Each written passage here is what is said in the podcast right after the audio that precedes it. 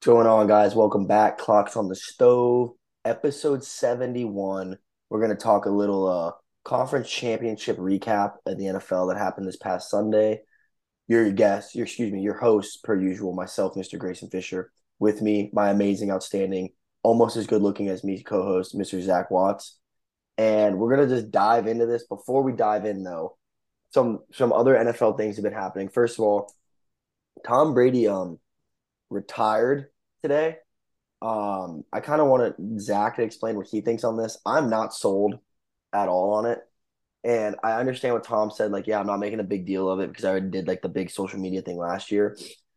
I'm still not sold on it. I think he he's got another year or two in him. I think he's just trying to completely get away from the Bucks, and he thinks this is the best way. Um, and if he is, good for him. I'm not bashing him. I just don't. I'm not. You can only cry wolf so many times, you know. So I I'm not completely sold on it yet. I'll 110% believe it when when week 1 of the NFL starts next year. Once there's like games are played, everything's locked, I'll be like, "All right, Tom's not coming back." But as of right now, I'm not completely sold. I'm not really buying into the hype and I'm not really uh following the coverage on it too much personally. Yeah. So the way I kind of perceived this was I thought he was going to retire last year. And I still think the only reason he came back to play last year was because Adam Schefter spoiled his retirement. I think he was so fucking salty about it that he didn't get to come out and say it himself, that he was like out of spite. He was like, fuck you. Like, I'm just going to come back. Not only, not only did he spoil it, he did it on Gasparilla, which yeah. is like, for everyone that doesn't know what Gasparilla is, it's like a mini Mardi Gras in Tampa. And it's to like represent the pirates that like captured our land. It's just basically a huge parade where everyone just binge drinks. It's a really big deal in Tampa. And Adam Schefter released the news on Gasparilla. So we're all. I actually have a funny story to go into real quick, Zach. I'm sorry, I know I interrupted you. Good. Last year, we're all at Gasparilla, right? Like we got a big group. We're all there. I'm wearing a Tom Brady jersey. Everyone's wearing Buck stuff. Like it's a big Tampa thing. And Tom Brady announces retirement, or Adam Schefter doesn't. Everyone's going, crazy. Everyone's like, oh my gosh, what's going to happen? What's going on? Yada, yada, yada. They're like, oh no, this isn't good. So during this time period of, of like Brady just announced, like it just got announced, like everyone's going crazy. My buddy Michael Abraham is sitting at uh we're at we're at MacDinton's, which is on so uh South Howard, Soho. It's like it's like the strip in Tampa of like bars. And he can't get a drink to save his life. It's just so packed. So he goes and he like low key finesses. It's not like VIP, but it's like a spot where it's like really hard to get drinks. Finesses it and he sits down next to this dude and just starts small conversation with him. The guy's like, "What's going on? What's your name?" He's like, "Oh, Michael." Blah blah. They start talking, start shooting shit. The guy buys Michael's rounds. He's like, "Oh, it's a super friendly guy. Like this, that's awesome." Guy starts buying him shots. He starts doing shots. This guy. They start talking about where they're from, what they like to do, what Michael does for work. Blah Blah blah. And there's all these girls and like and like um, it's just like this guy's a lot of people with him. And Michael was like, "Yo, I forgot to ask you, like, what do you do? What do you do for work?" And he's like, "Oh, I work for the Bucks." And Michael was like, "Oh, nice. Like, like, are you like, you know, a coach? Like, blah blah." He's like, "Oh no, I'm a player." He's like, "What's your name?" He goes, "Oh, I'm Kyle Trask," and just shakes Michael's hand. And Michael sat there. He got his Snapchat and everything, and Michael sat there with Kyle Trask for the next 45 minutes, just slamming shots because Trask also just found out that he's now the starting quarterback for the Bucks, and he is freaking the fuck out. So he's just blacking out with this random kid, Michael Abraham, he just met, and they just get shit faced at MacDinton's together. Michael comes back to us, no one believes him. No one believes him. Then he fucking shows us his Snapchat, and Kyle Trask added him back. So it was kind of cool, Christ. like, but it just shows the impact that that had, you know, on like Trask, on all the people. Like, so yeah, you're right. Adam Schefter did fuck it. Um, sorry to interrupt you on that with that story. I also think Aaron Rodgers coming back kind of pissed him off a little too. Yeah, I, I don't really think he cared about like other players. Like Aaron's younger than him too. Like he was kind of just like whatever. Obviously, I wouldn't have spite towards anyone that I had like seven more Super Bowls than anyway. So like I probably wouldn't give a shit.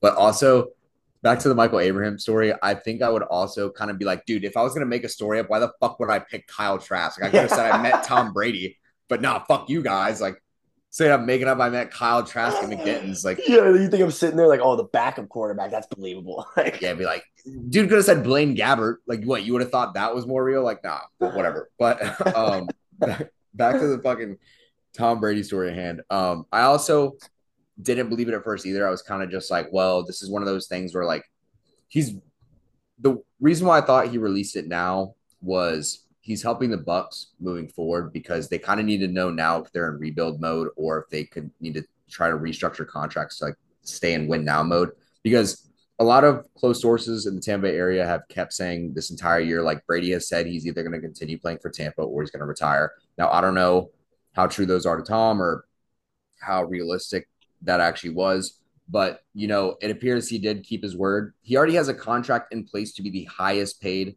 Fox Sports analyst of all time as soon as he retires. So he's immediately going to start getting into that.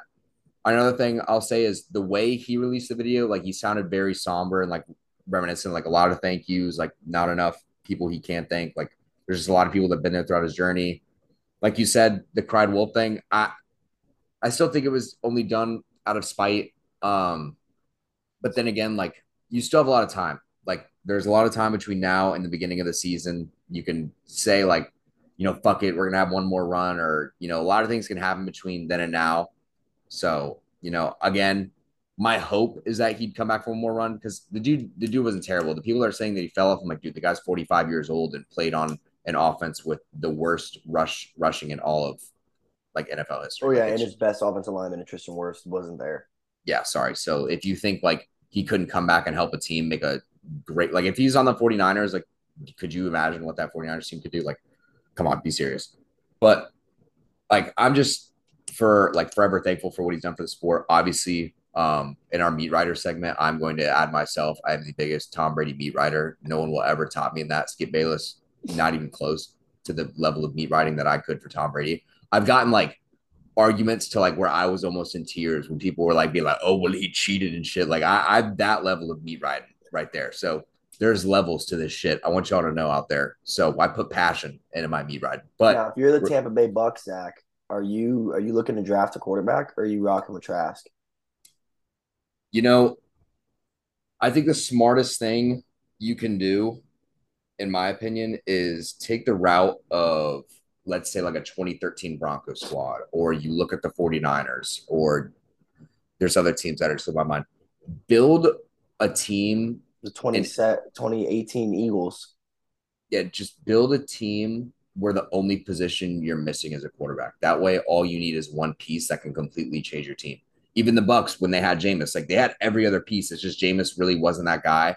Tom immediately came right in and fixed every every like little nitpicking issue. I don't you know? think Trask is that bad. I mean, he I thought he was very good at UF. I think he has the potential to be very good. And I mean, dude, for what two years, three years, he just sat behind Tom Brady. You don't think he learned a thing or two?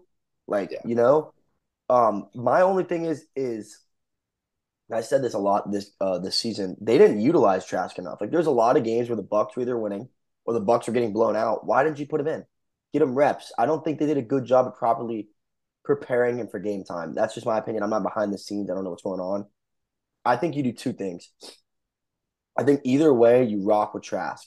Let him do. He hasn't failed you yet. You can't. You can't. You can't knock him off before he at least fails. You know what I mean? You either get you rock, you rock with Trask and you get like a sixth or seventh guy in the quarterback position that has like fat but needs some work, like a Kyle Trask himself, or you say fuck it, build around them, and then the next year you get Caleb Williams, or you get like a, a, a top tier quarterback rather than like a lower tier quarterback. Yeah. Um. I, I don't know. It's hard because then again, um, you know, you've been to the practices enough. You kind of get a feel if you feel a guy is ready or not to help your team. And another big issue that the Bucks face is you're still dealing with all the cap hits you had from your Super Bowl run You signed a lot of guys to a lot of big contracts. That Aren't they increasing cap space by like 24 million though? Maybe, but I still think, you know, they're not in the best of situations to sign any guys long term or like bring back any guys you may need. Like they'll have their core, I believe, you know, guys like Mike Evans will continue mm-hmm. to resign. Yeah, Mike Evans ain't going nowhere. Yeah, guys like Lavonte David and um, Devin White, those guys are going to stay. But I think Chris Godwin is more than likely gone, mm-hmm. um, in my opinion. I hope they keep Vita Vea, you know, some of their studs on the defensive side of the ball because I'm still a firm believer defensive wins championships uh, or defense wins championships, excuse me. But you know, offense is kind of just the ice, the eye test for fans across the league. So that's easy. As per like what the Bucks could do, like what would the best case scenario be is maybe test free agency, just see what it's like. You know, we've talked about Lamar coming to the Bucks, like that could be a good call. You know, if he ends up coming, fuck it, like sign him and then see what you can build around him uh, with what you have. Obviously, long term deal is going to be hard. He's probably going to be searching for a lot of money, and I don't blame him. But you know, there's there's a lot of ambiguity uh, surrounding the NFL right now. Like we don't know what the league's going to look like. Tom Brady's been in this league since he was 20 years old. He's been in the league longer than he was living a life before he was in the league. So to put that in perspective, that's insane. He's been Another, longer. He's been in the league. Wait, how? He's 45. He's 45. He came in the league when he was 20. He's so been in the league. we've been alive. He's been in the league more than half of his entire life. He only knows the more NFL. More than our lives. Yeah, more than our lives, but like his life as a 45 year old man, over half of it was spent playing professional sports. Like that yeah. is ungodly. That's insane. It's it's good to think though because you know it's not like he's leaving and you know we're like oh what's to happen now like no we we have our elite qbs like the, the league is in good hands essentially is what i'm trying to get at like, well we the have, up and comers are fire with burrow and patty and josh allen yeah, and yeah and um uh, justin herbert yeah the league is in great hands and it's only going to get better you know i was talking about this with my brother the other day this is in terms of baseball but when we were in high school you know if a guy was like throwing any like if he was throwing in the 90s. It was like, oh, he's a top prospect. Like he's 100% going to go to the league straight out of high school. Like there's no question about it. Dude, there's sophomores and juniors in high school that are easily hitting 95 plus now, like without like put put this in perspective. Matthew Liberatore and uh, there was another pitcher were only touching like 91, 92, and they were like PG's number one ranked players out of high school. If you're throwing 91, 92, you're probably not even making the all American game anymore. Like that's great. I mean, that's every sport though. It's going to constantly adapt. Yeah, that's what I mean. Especially with like, you're going to lose the dog in kids, and like that dog is not going to be as big as it, it was when we were younger, and like the generations before us. But with with the science of having a personal trainer and and film study and breaking stuff down, that didn't exist when our parents were. Dude, when my dad was my age, he didn't lift weights. That didn't exist. Personal trainers didn't exist. Film study didn't exist. Like, dude, I mean, think about it. Film study wasn't even introduced into MMA until George St. Pierre, you know, and now it's uh, now there's guys that hire coaches just to watch film. So I feel like that's just an evolving thing with sports is is generation per generation the skill and technicality is going to get better, but you might lose that like toughness and dog and kids, you know, due to that fact. Yeah, I've always been a believer more so now than ever that like it's no longer just hard work's gonna get you there. Like it used to be like, yeah, like talent talent's good, but hard work like beats talent that doesn't work hard kind of deal. But now it's like if you don't have the talent and you're not working hard, you don't stand a chance. Like it, there's just some kids that are going to be nat- more naturally gifted than you, and it's already instilled in them from birth now that like they have to be hard workers. So like you, if you're not already towards the top of the totem pole when you're younger, I'm not saying like don't give it your best. Like obviously, if it's something you want to pursue, you know the mind the mind is the strongest tool of the body. Like if you set your mind to it, anything is uh, anything is accomplishable. And there was a quote I sent you the other day, and it was like, "Why would you not want to make your dreams or aspirations impossible? Because if they were achievable anyway, don't you think anyone would be doing them, or why would don't you think they wouldn't be worth pursuing? It's like always try. Everyone would do it. Yeah, like set your aspirations that people people laugh at you. Like if no one's laughing at your goals, I know this is so cliche, and you see it like on any social media post, like being inspirational, but like there's a reason why people say this so much. Like it's not just out there to like bullshit you or, you know, to just uplift you. Like, no, it's supposed to be like your main mindset it should be what drives you kind of deal. But yeah, I completely agree. Yeah. But regardless of that, you know, we're not here to talk about the inspirations of life or, you know, what makes athletes great. What we are here to talk about is the NFL and the conference championship game recap. There's a lot of bullshit that went on this weekend. A lot of bullshit. Yeah, and for our conspiracy theorists in the world, you know, you just got probably the biggest help you could have because goddamn, I've never seen so much evidence in my life. I was damn near ready to lead a Capitol style march to Roger Goodell's office and just stir up some bullshit because man, I was mad watching these games. But Mr. Fisher, let's just dive right into it. Why don't you lead us off with our slate of games? Only two, but you know, deep enough so to that, talk about. that Eagles 49ers game was weird, dude. Really weird because I mean, up until a minute under two minutes left, it was seven to seven going into halftime. Yep. And then it went from tw- within a minute 36 left in the half, it went from seven to seven to 21 to seven. All right. Quarterback injuries. That's what I I mean, my biggest takeaways from this game. One, San Francisco's defense did a really good job at containing and doing what they could to stop the Eagles. I mean, dude, they only let 10 points in the second half, and the only reason they had that that other touchdown was because of the fumble. It was a fumble, right? It was a pick. It was a fumble, I think. Right before the half. I do not think- remember. I think it was a fumble. Yeah, once like I saw Brock Purdy was hurt, I was like, yeah, this game is fucking. Um, but the issue is, is when your de- when your offense goes three and out the entire fucking game, yeah, it's going to be a little hard for your defense to just shut out an offense. Um, the other thing we saw, yeah, we talk about it time in and time out. Like, you know, Kyle Shanahan does a good job in not have not needing a great quarterback, and I agree his system still works, but he still needs a quarterback. He literally did not have a quarterback. Yeah. So I mean, that definitely didn't benefit him either. On top of that, Christian McCaffrey's a fucking dog, dude. That touchdown run, he broke like four tackles, and then Jennings literally picks him. He's falling. Jennings pushes him up, and he just runs in the end zone. Like Christian McCaffrey, when he's healthy, I think he's the best all-purpose overall running back in the NFL.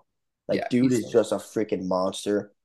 Um, it was unfortunate to see Brock Purdy get hurt, but I'm gonna be honest. I do think the Eagles are a better team. I think I, I think the best team in the NFC is going to the Super Bowl this year. I really do. I think Jalen Hurts' command of this offense spectacular. That throw he threw to DeVonta Smith and DeVonta one handed it. Disgusting. It, it was a drop though. It was. A It was a though. drop. It was Yeah. a drop. But they kept it. They kept it. They played with it. yeah. Oh Um, god.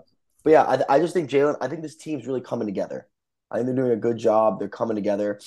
Um, what's their coach's name? Um, Um, Nick Sirianni. Sirianni. I think he's a great coach. I think he's doing a good job.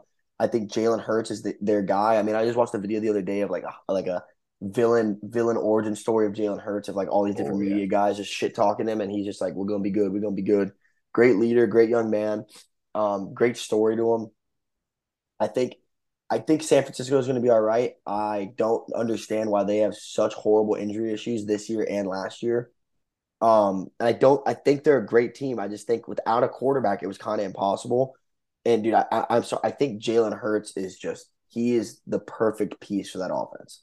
He does everything they need him to do. He's not too flashy. He's not too crazy. He just plays his part, and sometimes that's all you need from a quarterback. And you know, we talked about it last week how we're in like a super heavy quarterback league now, where they're like me, me, me. Jalen Hurts is the opposite of that. He's not me, me, me. He's us, us, us. And I think that's one reason that causes their success this season is he doesn't want the spotlight. He wants them to have the spotlight. Yeah. Um, I like what you said about you still think the Eagles are the best team out of the NFC and they are the most deserving representatives. I believe two things can be true. I do believe the Eagles are the best team out of there. I think they would have won the game regardless, even if Brock Purdy was in there. However, I will say they have had the easiest route to the Super Bowl of any team in recent memory that I can name. I, w- I will say though, real quick, I their schedule wasn't as shitty as the 49ers. I'm not even talking about schedule wise. I'm talking about just playoff games Yeah. to get you there. You know, a lot of times people talking about the 2017 Patriots where all they had to beat was Jacksonville and like a shitty eight nine playoff team. Like, obviously, people get better draws, but that's what happens when you're the number one seed. Like, you get the easiest route because you played the best in the regular season. It's kind of how that works. Um, but you know, they kind of were untested throughout this whole playoff race. You know, you talk about them going against the Giants. Um, they go against the Giants, who really weren't supposed to be like a dominant playoff team. Like they were a deserving playoff team. Like they played really good this year, but you know, not really like a Super Bowl contender worthy team. like a franchise yet. yeah, yeah, not a franchise yet, not a Super Bowl contender yet. So they got dog walked as they should have been by the Eagles, who are proven contenders. And they face a 49ers team who lost all their quarterbacks before the first half even ended, where they were still tied, but you know, the game was pretty much over once it reached halftime. Now they're gonna have to face the Eagle or uh, excuse me, the Chiefs, which we'll touch on that another time. But it just goes to show, like, you know, not facing quality competition in the playoffs is only going to hurt you leading up to the Super Bowl. You know, you kind of talk about it in wrestling tournaments, like you like to the people that like in wrestling tournaments, like, oh, you know, I want to get like the breeze bracket and just like cruise my way to the championship. Like, dude, okay, sure, you want to be a state placer, but like if you want a chance to actually win it, you want to face the top seeds early on. You get them out of the way, you know what the best looks like. You know what it takes to beat those guys. You grinded through them, and then it's like, all right, I got through the hardest part of hardest part of my work. Now I just have to finish it out. It's kind of like with a workout. You know, you're not you're not gonna fucking do all your easy shit first and then try to grind out the hardest part of your workout at the end. You already you just burned yourself out doing all the easy shit. So don't don't do that. A, I used to have a coach that was like, you know, because you have kids like when the state brackets come out or NCAA brackets come out, they're like freaking out. What draws do I have? And I had a coach that was like, if you want to be the best in the country, you have to prove you can beat everyone. So it doesn't yeah. matter what your draw is. It doesn't matter if you're the number one kid first. It, you have to beat them eventually. You know, it's like you can try to run all your whole life. You're never going to become great. You have to eventually beat them. So fuck your draw, fuck whatever happens. Like you have to beat them eventually. You want to prove you're the best, you got to beat anybody at any given time. Now, I do agree the Eagles' schedule was a little easy, but they did a pretty good job at separating the gap, though. It wasn't like yeah. they were barely winning, you know? yeah, yeah, exactly. And, you know, I, I mean, I think I've said enough about the Eagles and their part. As for the 49ers, I'll just touch on them a little bit. You know, they had a great season. Obviously, injuries are just not good. You know, maybe it, it, maybe it's the curse of Kaepernick. I'm surprised I haven't seen people calling it the curse of Kaepernick because that's kind of how I see it. It's like kind of like, damn, like you got a lot of flack over letting Colin Kaepernick go, and suddenly you're just having a whole lot of quarterback issues. Like that's kind of fucking weird. Like the curse of Kaepernick. Yeah, that that doesn't help you out now. Given it, no one's still on that 49ers 49ers roster or ownership still is, but no one's like coaching wise or on the roster still that deserves the unfortunate circumstances that they've been dealt. But you know, you have to deal with the cards you're dealt. Shit happens. True teams find a way. Like winners find a way. Just how it is. Not saying they aren't winners. You know, if anything, I would have put uh, Christian McCaffrey in there. I saw him getting the quarterback helmet ready. I'm like, shit, if Christian McCaffrey throws a goddamn throwing touchdown, I'm gonna have to put this man as MVP myself. Like this yeah. is crazy shit I'm witnessing. They should have just ran the wildcat with him and Deebo the rest of the game. Oh, 100%. 100%. I think it would have worked. Dude, fuck it. It would better than what happened. They didn't score another fucking point. So, no, nah, fuck that. What I would have done is I would have put Christian McCaffrey under center. I would have put Elijah Mitchell behind him. I would have lent Deebo on the left as like, like a wing. Wing T, I would yeah. left wing, and then right wing. I would have put George Kittle, and I would have just run the wing T the entire time. Dude, it honestly, it honestly might have done, it might have helped them out a little. Yeah, because honestly, people people love shitting on the wing T, like, oh, wing T is just a high school offense for like when you don't have any talent, you're just trying to expose like team's weaknesses. I'm like, yeah, they were out of fucking quarterback talent, bro. Like, I'm sorry, but yeah, no one else. yeah, I'm like, they had talent everywhere else except in the one position you kind of needed to win football games. So I was like, you might as well have just fucking ran the wing T and called up David quarterback. I was literally saying as I was watching the game, I was like enjoying a few beers. I was like, what if like, I was like, what if Colin Kaepernick just comes sliding down from like the skyline? No, Joe Montana. Joe Montana tweeted, "I'm in the parking lot warming up. Let me know when you're ready."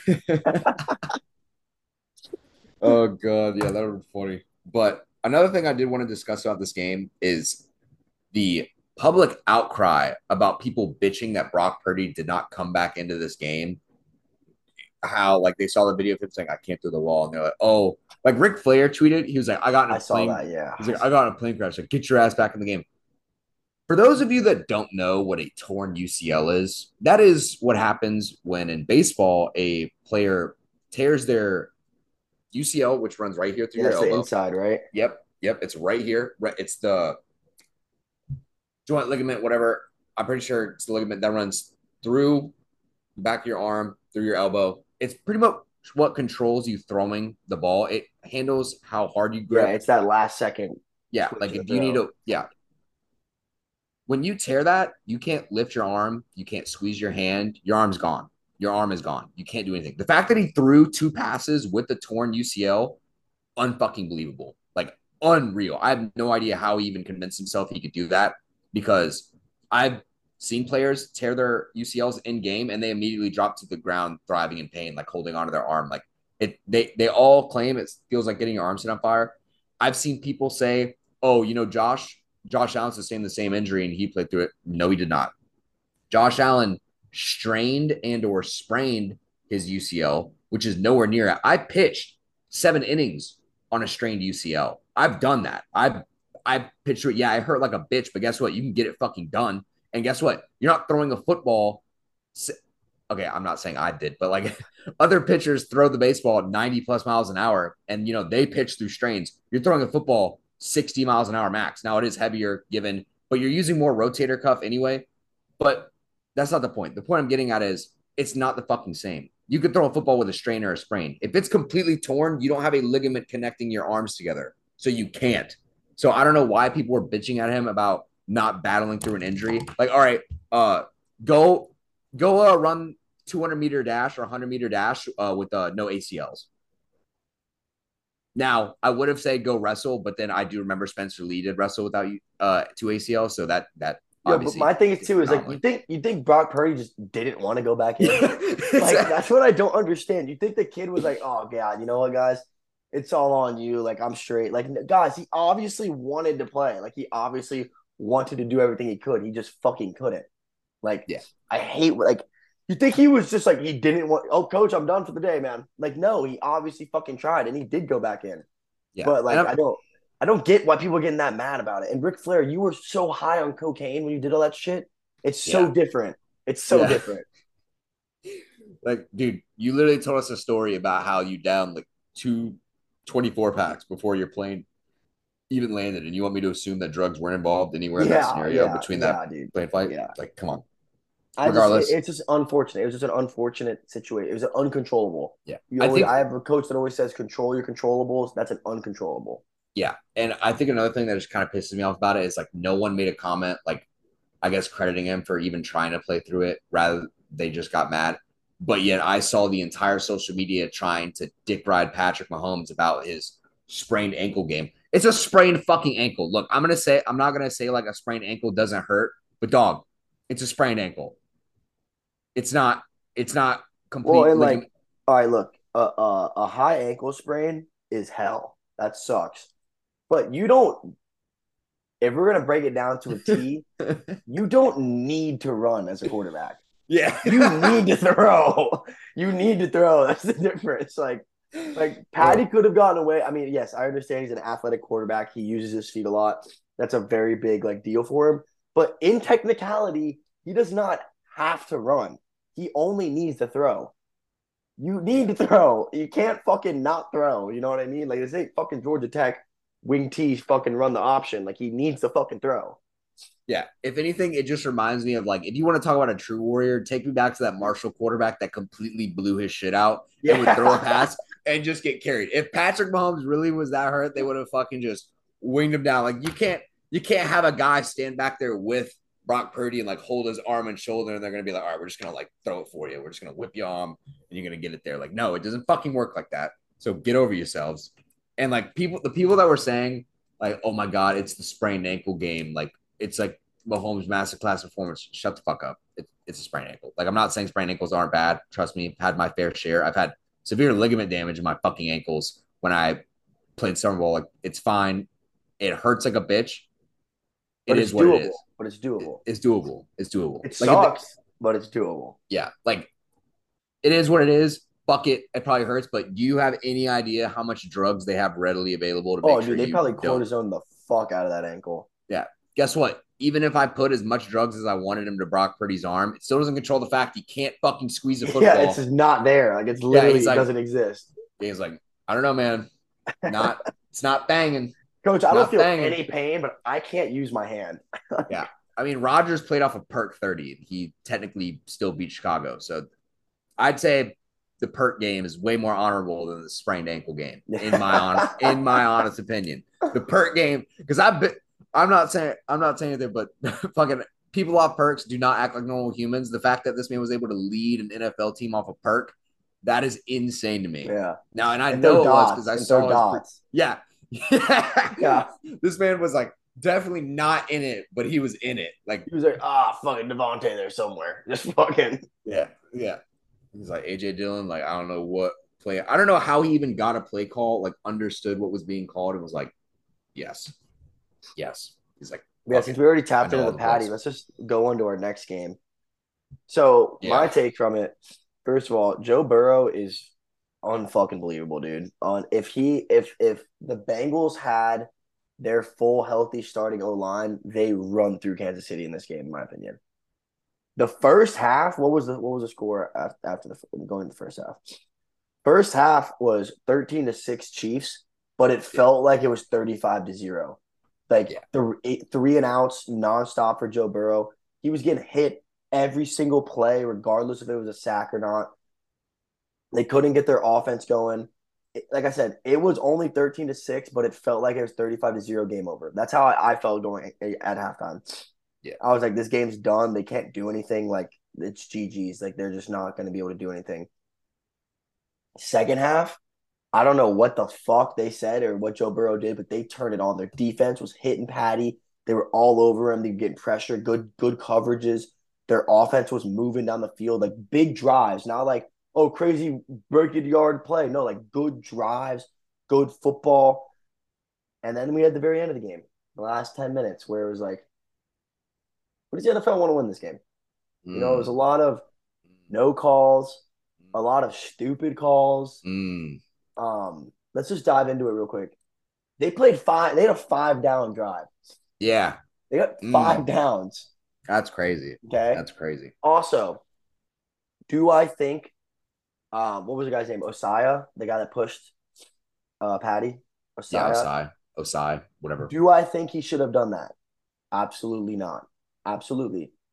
But I don't think you throw a flag and throw the game on that. If anything, you make it a later down the game. Overtime will fuck you later on. But he doesn't like shove Patty. He just like runs and like touches him. And if you he blew his knee out. He blew yeah. his fucking knee out. If like, you go back and watch, they they hit ankles and that's why they fall. He yeah. doesn't he doesn't shove Patty down. He touches him and then they hit ankles and he falls. And then to go after this kid who's younger than us, Zach, he's younger than you and I, and just shit on him when he had such a good game and tear him apart. I'm sorry, but I will forever, for the rest of my life, defend him and defend the state the statement that games are not won or lost on one play. They're yeah. not.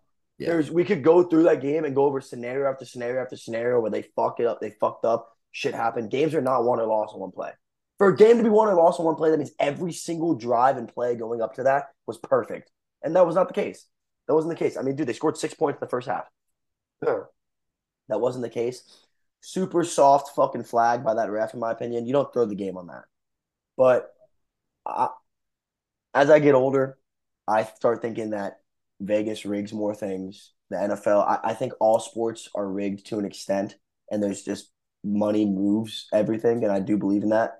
And this was one of those games where it was like kind of hard to not be a conspiracy theorist. You know, it was yeah. like mm, it was like this is just a little too obvious. That's just my personal opinion on it. Um, I also would have rather seen a Bengals Eagles Super Bowl than a Chiefs Eagles Super Bowl, in my opinion. Yep. So I'll just kind of I'm gonna just keep it to the game at first, and then I'll get more into my like whole debacle that is the NFL rigging ship. But you know, every game the Chiefs and the Bengals have played so far, it's the exact same. It's the exact same. The Chiefs play a unbelievable first half, and the Bengals somehow keep it manageable. But like you said, it felt like it was a lot worse than it actually was.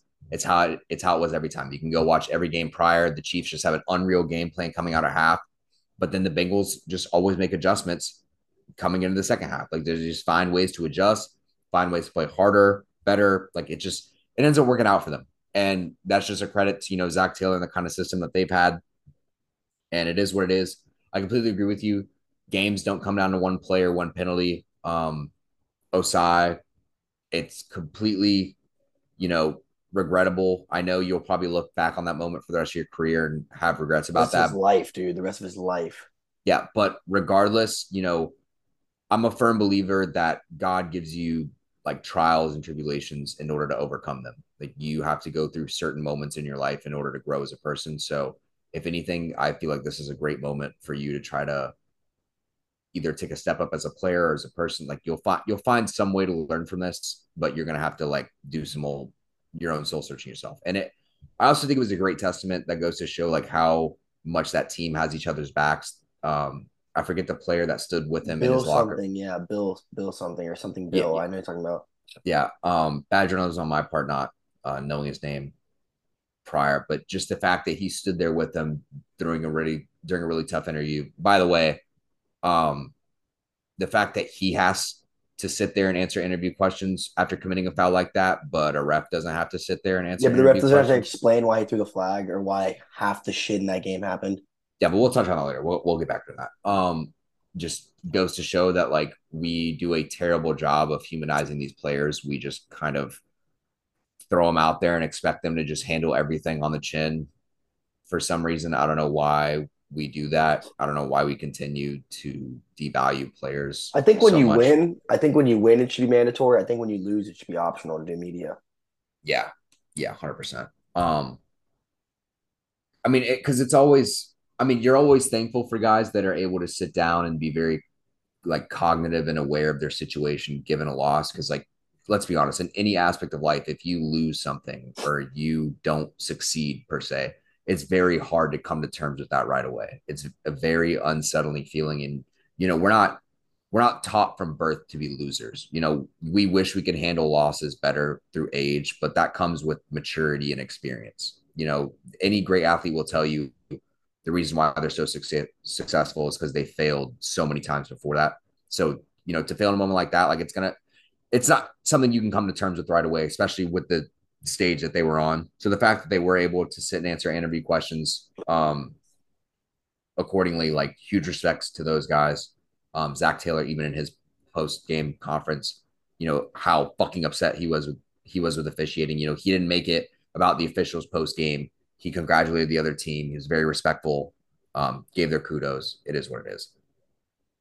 Now, now's my time to kind of go off on the officiating for this fucking game because holy shit, I've never been so mad in my life watching a football game because here's what pisses me off more. And we're not even, even, the thing is too is we're not even Bengals fans. Exactly. No, that that is my number one point is I don't even have a dog in the fight. Like I'm not I'm just trying to watch a good football game. Like I'm just trying to sit there as a fan and enjoy the product. And on the biggest stage, I had to watch the shittiest product get devalued because your fucking officials want to make it about them and insert themselves into games and moments that they don't need to be.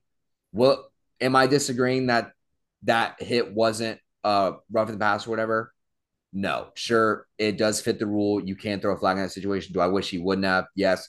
Are we going to talk about the three missed blocking the backs on the punt return that set him up at the 50 yard line? Are we going to talk about the two or three missed holding calls on the final drive that helped set them up when he for Patty? The fucking uh, the tight end and he literally gets tackled before the ball touches his hand. Yeah, literally like so many moments in the game where you could have thrown flags and I they called, played five plays. They did a five play drive. Yeah, that's another thing. The fact that they were like the the fact that some fans were like, oh, but even if they would have completed it, like they would have still called it dead anyway. No, they wouldn't have. No, they wouldn't have. I 100 percent would have bet my heart and soul that if we would have gone into the matrix and they would have done that play over and they would have gotten the first down, how much you would have bet no one would have blown a whistle. They'd have just been like, I'm like, all right. Ball was already set. Yeah, ball was already set. Oh shit. It happens. Like, no, get the fuck out of here, man. That and I'm I can't believe I didn't see this beforehand because the way I saw it was, you know, there's too many narratives that make sense for a Chiefs Eagles Super Bowl that I was going to be like, nah, the NFL's going to pull it under the rug. Like, no one thinks Patty's going to go 0 3. Like, it's too obvious. Like, the Bengals are going to win this. Like, and just prove 4, it. brother. Yeah, but they were 0 3 before the game. So, like, they were yeah. going to yeah, go 0 4. So then I was like, you know, it's too obvious. And then it was just right in front of me the whole time. Of course they were, of course they were gonna fucking roll with the narrative of oh, Patty can't our golden child can't lose four in a row to Joe Burrow. Oh, we have two we have our first two black quarterbacks uh, in the Super Bowl, which obviously is a great achievement. Um yeah, awesome. We'll, yeah, we're gonna we're gonna touch on that a little, but it just shows that like it's just more narratives that they can feed on. Because what narrative would there have been for a Joe Burrow, Jalen Hurts Super Bowl? LSU Alabama rivalry. Yeah, like, and did they even play each other? Like, did they even play mm. against each other? Yeah, exactly. So like, nothing really there. But oh, with Chiefs Eagles, you get to say, you get to say, oh my God, Andy Reid's facing his old team that he brought to the Super Bowl, and oh, his we first have, game as the Eagles coach was in that Arizona Stadium. Yeah, at Arizona Stadium, and yeah. oh my God, we got we got Jalen Hurts who has such a great story, and no one believed in him, and now he gets to play in the Super Bowl, and yada yada yada yada all this fucking bullshit oh my god it's two number one seeds playing each other like get the hop off my dick bro yeah like, it's you they tr- push this narrative so fucking hard. I'm gonna sit to the day I die that the NFL 100% rigged some games, and I'm even more believing in it because the fact that now you see all these sports books have full sponsorships with organizations. You fucking kidding me? Did you see Alvin Kamara's tweet the next day? What did he say? He tweeted on Monday, not Sunday, the, the day after, and he's like, all right, what happened? I don't really watch football anymore. I heard something about the refs losing the game in the conference championship because that's what the Saints remember. yeah, God damn. That was an, that was another moment where I thought it was rigged, not so much on the Patriots side, but definitely for the Rams, just so they could show like it's the rematch of the greatest show on turf. Yeah, like it, like that's why like I I felt like they don't necessarily rig it for matchups; they just rig it for teams. And like what kills me is like uh, like the people that try to go against saying it's rigged. It's like oh, it's like Brock Purdy getting the script for this game. Like, no, they don't rig it for the players. There's too many players you'd have to pay off and keep under wraps. Like, you think Antonio Brown wouldn't have exposed it if it was well, fucking Arian rigged? Foster said on part of my take, he's like, yeah, a lot of this shit's fucking rigged. Bro, there was literally a documentary on Netflix that goes in the detail of all the NBA refs that used to yeah. fucking bet and change shit in games. Well, you know, that's per- and, and that's that's, per- that's the other point I want to make real quick. We're not upset with the Chiefs. We're not upset with Patty. It's not their fault. It was yeah. the refs. You know, and I have a buddy, Alex, who trains with me in MMA. He's a Florida high school state wrestling ref. And he's a collegiate ref too. And he's like, my job as a ref is to be as little involved as possible. I just want to keep it flowing. I don't want to be a factor in it. And this game, the refs were the third team. Like they were a legitimate factor in the game. Like they made shit happen. A ref shouldn't be making things happen. They should just be coasting the game along. Yeah. And you know, you brought it up perfectly. Like, um, we're not mad at the Chiefs, but it's hard not to be because it's the same reason why the people hate the Patriots so much because like the NFL did so many things that just happened to coincide with an already better team. Like the Chiefs are a great team, just like the Patriots were. But when you're already helping out the better teams with calls that seem shouldn't go their way, it just makes it hard for fans to root for them or to like even want to take their side because it, it feels undeserving.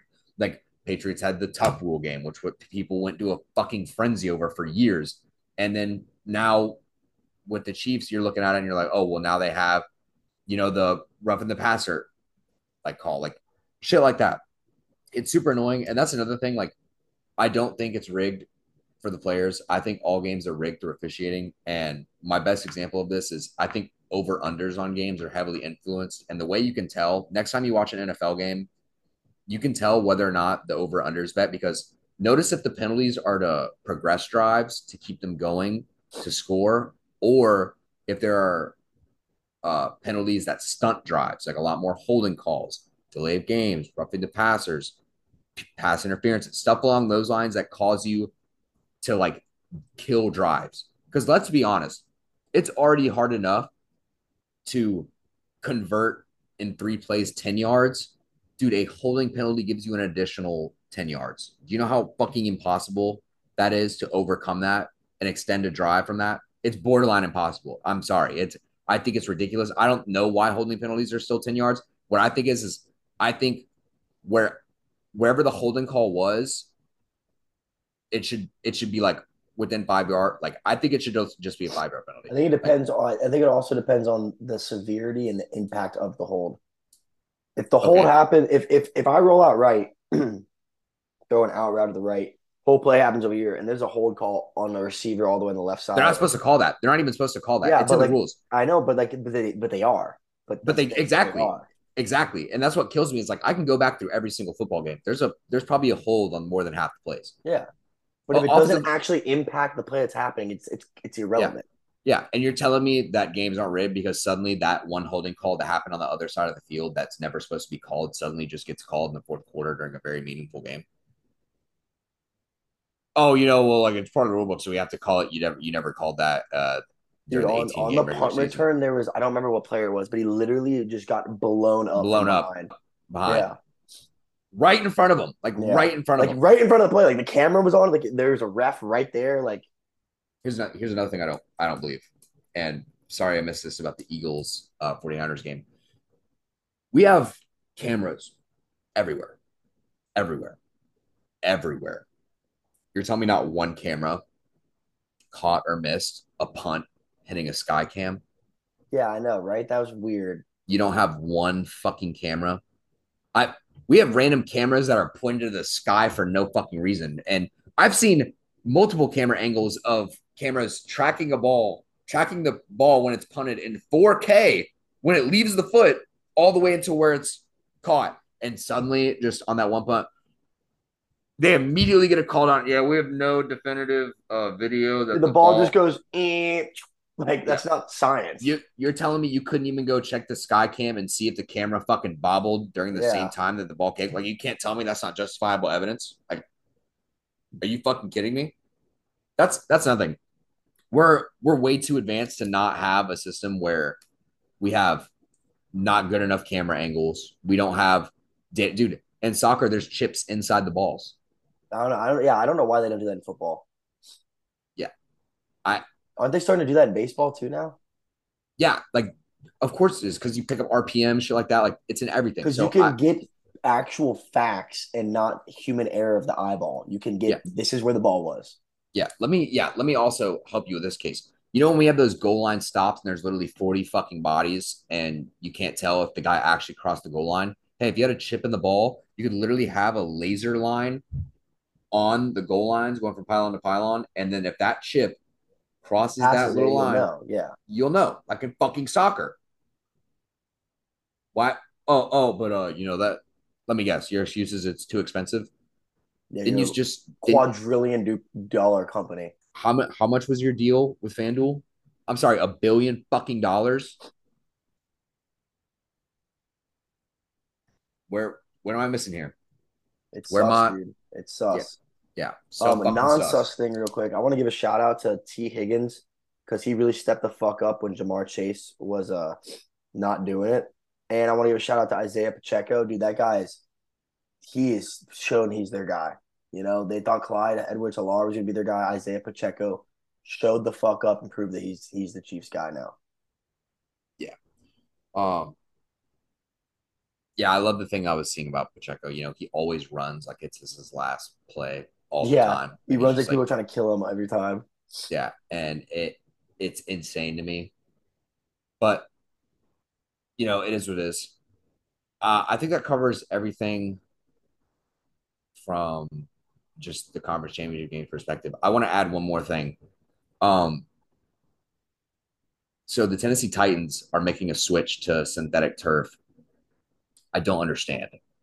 We have The amount of injuries and science behind it that show that the turf So injuries. so much evidence that shows that turf doesn't give enough like leeway and give to your knees. Like it's not very forgiving in a sport that is dominated by these gigantic men making stop on a dime cuts. Like your knees aren't built to take that much stuff. And we have so much evidence now, increasing evidence that show um yeah, that people are just are getting injured way too much due to like ACL and knee injuries on turf. Being on grass, it's like, oh, nah, they're fine. Like, what? I don't get it because number one, if you're saying it's too hard to upkeep, bullshit. You're a multi-million dollar organization. You can pay for fucking lawn care. I'm sorry. Um, it is what it is. Even if, even if you had to pay for new sod every goddamn game, do it. I don't care. Um, I just don't. Now, if it's a, a practice facility, I understand. Well, I like- understand having one for practice because it, if you're playing on a away game that has turf, you need to be practicing on turf. Yeah. Now, they That's did how it was say that- Jesuit. They they have the turf field and they have a whole uh grass field behind the bleachers, and depending on if it was a home or away game, you'd practice on the the different field. Yeah. Um, I will say this: this isn't like a normal turf field. It isn't rubber. This is the new uh, technology featuring monofilament. So it's like a helix turf with organic infill, which helps um, retain moisture comparative to like synthetic fields, like natural grass. So it will be a little different. I'm interested to see how this monofilament is supposed to help out. Maybe it does give more give. Maybe it doesn't. Um, you know, if they think it's proven good, but you know, if they're still seeing num like injury increases, they need to just ban turf fields altogether. Yeah, I I, don't care. I, I think it's so I think it's so stupid. I, I think it only puts more players at risk. You know, the shelf life for players in the NFL is already too short to begin with. We talk about the dangers. We talk about the on-field dangers of like CT and stuff like that. I think financial literacy financial literacy is one of the hardest things to overcome once you retire um, across all sports. So I think that isn't taught as much as it needs to be either. But regardless, you know, the reason we have the reason we try to start these dialogues is because if we become pissed off about it, the players become pissed off about it, it gets fixed and they have a chance to not only better their lives on the field, but off the field as well. So other than that, I don't think I have anything more to bitch about today. I've gotten my fair share. This was my therapy for sports talk. Yes, very therapeutic yes. podcast today. Yes, very, yeah, guys, very therapeutic. Episode 71. Check us out. Conference Championship recap. We will have a Super Bowl podcast coming soon with a special guest. Tune in for that. Be ready. Champions, clocks on the stove. Over and out.